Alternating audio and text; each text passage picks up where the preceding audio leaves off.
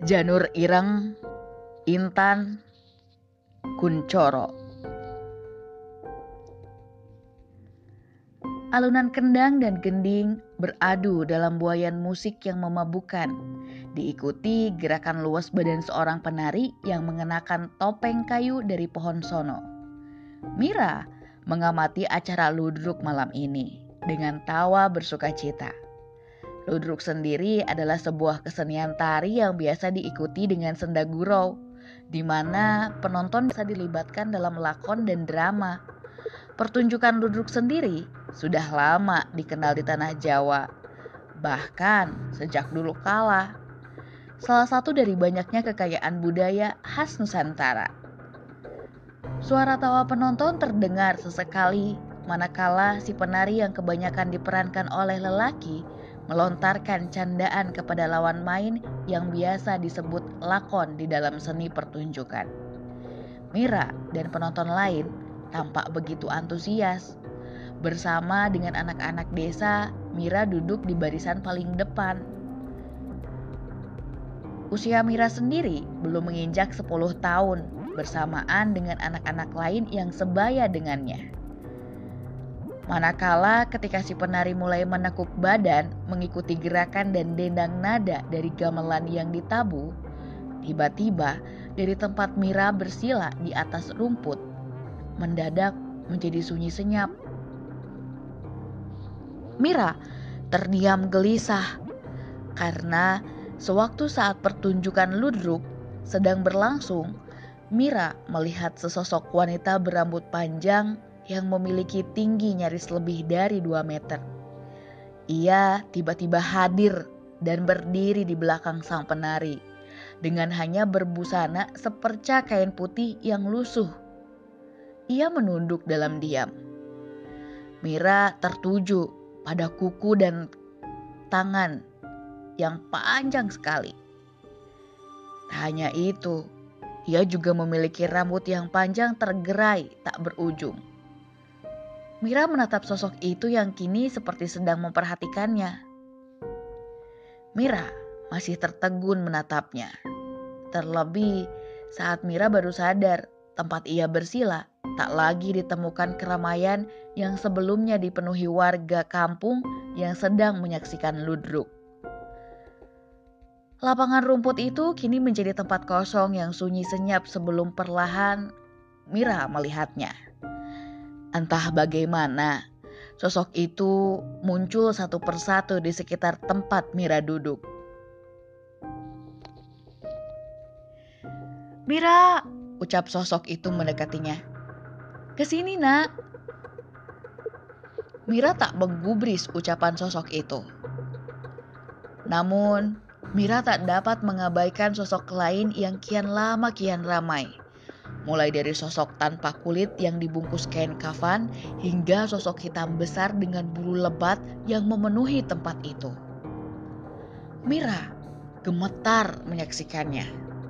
Ia tak mengerti bagaimana ia bisa sampai di tempat ini. Sebelumnya yang ia lihat hanyalah warga dan anak-anak desa. Namun sekarang tempat ini justru dipenuhi makhluk-makhluk yang biasa hadir dalam mimpi Mira. Do, sosok itu mendekat.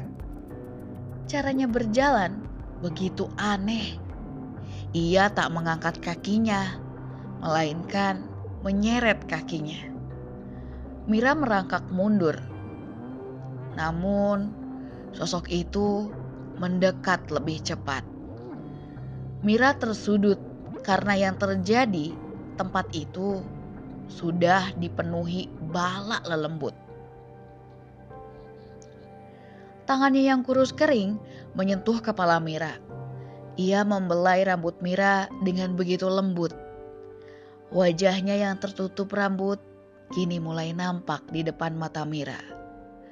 Wajahnya sayu, tampak begitu menderita.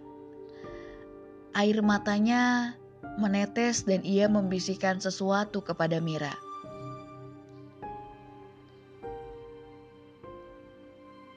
Janur Irang adalah pertanda bahwa sang tujuh bisa dikalahkan.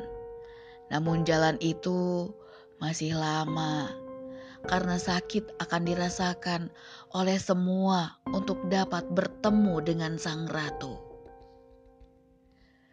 Mira tersentak, membuka mata. Keningnya berkeringat dengan tangan gemetar hebat. Mira terdiam menatap sekeliling. Untungnya tak ditemuinya pemandangan mengerikan itu. Sudah lama sekali Mira tak memimpikan peristiwa itu yang hingga saat ini masih sulit untuk dibedakan oleh dirinya sendiri.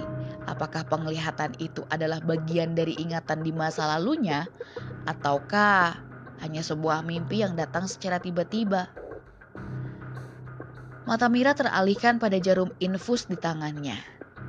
Ia tak mengerti kenapa bisa sampai ada di tempat ini saat ngilu di bahunya tiba-tiba terasa menyakitkan. Mira baru sadar dengan apa yang sebelumnya terjadi. Seorang wanita misterius yang mengenakan blazer merah datang menemuinya. Entah apa yang terjadi setelahnya, karena hal terakhir yang Mira ingat adalah ia melompat keluar dari jendela tepat di lantai tujuh tempat kantor Mira berada. Tak beberapa lama, seseorang membuka pintu. Mira menoleh melihat seorang lelaki jangkung dengan jenggot tebal dan rambut hitam tebalnya melangkah masuk. Lo udah sadar? Mira tak menggubris pertanyaan lelaki itu, melainkan Mira justru bertanya tentang sesuatu yang lain. Rick, dia mati. Mati. Siapa? Tanya lelaki bernama Riko itu. Perempuan itu, dia yang nusuk gue. Riko tidak mengerti maksud Mira. Sorry, tapi kayaknya ada yang salah di sini. Salah? Salah gimana maksudnya? Tanya Mira. Yang nusuk bahu lo itu, Riko terdiam lama. Diri lo sendiri. Matamu? Maksud lo gue yang nusuk bahu gue sendiri begitu? Teriak Mira tak mengerti. Tenang Mir, kondisi lo masih belum stabil. Ucap Riko menenangkan. Lo ingat di ruangan kita ada CCTV yang baru dipasang beberapa bulan lalu? Iya, ingat, ucap Mira. Jadi, setelah gue denger lo teriak, gue langsung pergi menuju kantor. Dan di sana, gue lihat lo udah terkapar dalam keadaan kritis dan darah lo ada di mana-mana. Riko terdiam sejenak menatap ekspresi Mira. Masalahnya, gak ada siapa-siapa di sana. Cuma ada lo. Bentar, ucap Mira. Waktu lo datang, lo gak lihat ada perempuan jatuh, lompat dari kantor kita. Gak ada, ucap Riko dengan wajah yakin. Gak ada siapa pun di sana ataupun lompat. Gak ada, Mir. Terus, lo ngecek CCTV? Tanya Mira masih penasaran. Ya, itu yang gue lakukan sama security yang bertugas saat itu. Riko terdiam. Ia melipat tangan sebelum melanjutkan ceritanya. Di CCTV, gue lihat lo masuk ke ruangan kemudian duduk. Entah apa yang lo lakuin, gak jelas. Kayaknya lo lagi baca buku atau jurnal dan setelah lo duduk, lo berdiri kemudian keluar dari ruangan. Riko menatap mata Mira. Gak beberapa lama, lo balik dengan kondisi membawa pisau. Dan hal berikutnya adalah, ya, lo udah tahu akhirnya. Lo nusuk bahu lo berkali-kali sambil tertawa. Aneh tahu nggak? Kalau lo nggak percaya, gue bakal tunjukin rekamannya. Mira hanya diam. Ia tak percaya sedikit pun dari apa yang dia ucapkan oleh Riko. Di mana jurnal gue? Riko merogoh isi tasnya, mengeluarkan jurnalnya, memberikannya kepada Mira. Ada lagi. Buku kulit. Lo lihat kan warnanya coklat? Riko hanya menatap Mira bingung. Gak ada lagi, Mir. Hanya ini yang ada di sana. Ada lagi, bangsat teriak Mira. Di meja gue ada buku kulit warnanya coklat dan ada tulisan aksara jawabnya.